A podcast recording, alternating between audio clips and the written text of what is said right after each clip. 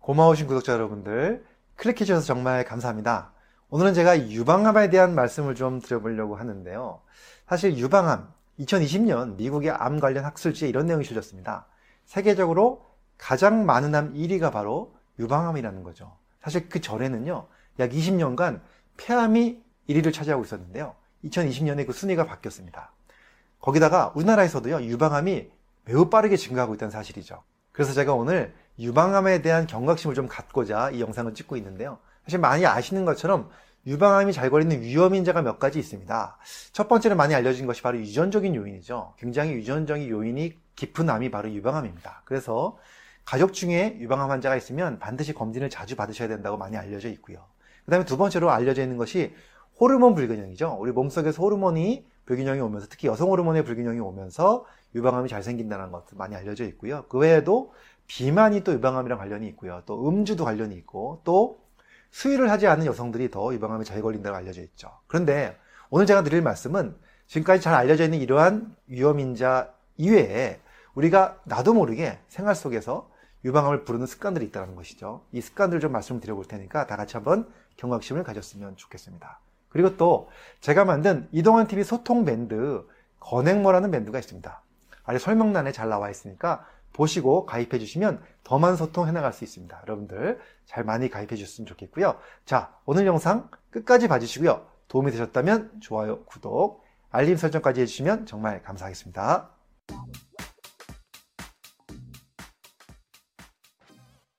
안녕하세요. 교육을 전공한 교육하는 의사, 가정의학과 전문의 이동환입니다.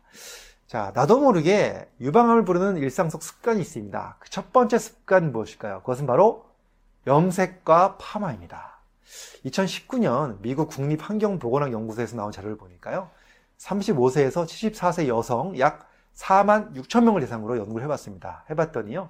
정기적으로 염색약을 사용하는 분들이 그렇지 않은 분들에 비해서 유방암에 걸릴 위험률이 9% 증가한 걸 볼 수가 있었고요. 그 다음에 특히나 파마약 중에서도 스트레이트 파마 약 있잖아요. 그것을 5 내지 8주 간격으로 꾸준하게 주기적으로 사용한 분들이 그렇지 않은 분들에 비해서 유방암 걸릴 위험률을 자그마치 30%까지 증가시켰습니다. 왜 그럴까요? 바로 염색과 파마약에 들어있는 여러 가지 화학 성분이 안 좋은 영향을 끼쳤다고 보는 거죠. 그래서 염색과 파마는 너무 주기적으로 많이 하는 것이 좋지 않겠다 이런 말씀을 드립니다. 자, 그 다음에 두 번째는 바로 뭐냐면 밤낮이 바뀌는 수면 패턴인데요. 즉 낮에 잠을 자고 밤에 일해야 되는 분들 있잖아요. 그런 분들의 경우에 유방암 위험률이 높아진다는 겁니다. 자, 프랑스 연구팀에 의하면요. 유방암 진단을 받은 여성 약 6,000명, 그 다음에 유방암이 없는 여성 약 6,900명을 대상으로 비교 조사를 해봤습니다. 해봤더니 야간 근무를 많이 하는 분들, 특히나 밤 자정부터 새벽 5시 사이에 근무를 하는 분들 있잖아요. 그런 분들이 그 시간에 잠을 자는 분들에 비해서 유방암에 걸릴 위험률이 12%가 증가했습니다. 그 다음에 또 야간 교대 근무가 10시간 이상 근무하시는 분들 있잖아요. 야간에 근무를 하면서 10시간 이상 근무하시는 분들이 그렇지 않은 분들에 비해서 유방 발생 위험률이 36%나 증가했고요. 그리고 이러한 야간 근무 빈도수가요.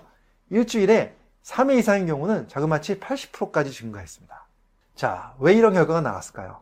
그것은 바로 낮에 잠을 자고 밤에 일을 하면서 어쩔 수 없이 우리 몸속에서 호르몬의 불균형이 생기는데 그 중에 대표적인 것이 바로 멜라토닌 분비가 저하됐기 때문입니다. 이 멜라토닌이라는 것은 우리 몸속에서 숙면을 시켜주는 호르몬이기도 하지만 여러 가지 좋은 기능을 하죠. 면역력도 증가시켜주고 또 항암 효과도 있기 때문에 이 멜라토닌이 충분하게 분비되는 것이 굉장히 중요한데 이 멜라토닌 분비가 감소되었기 때문에 이러한 결과가 나왔을 것이라고 판단을 하고 있습니다. 그 다음에 세 번째로 바로 나도 모르게 유방암을 부르는 생활 습관이 바로 뭐냐면 음식입니다. 어떤 음식을 먹으면 유방암이 많이 증가할까요? 자, 당분이 많이 들어있는 과일 주스나 탄산음료를 많이 먹는 경우에 유방암이 많이 증가된다고 알려져 있고요. 그 다음에 또 베이컨이라든가 햄과 같은 가공육도 너무 많이 먹게 되면 유방암에 걸릴 수가 있습니다.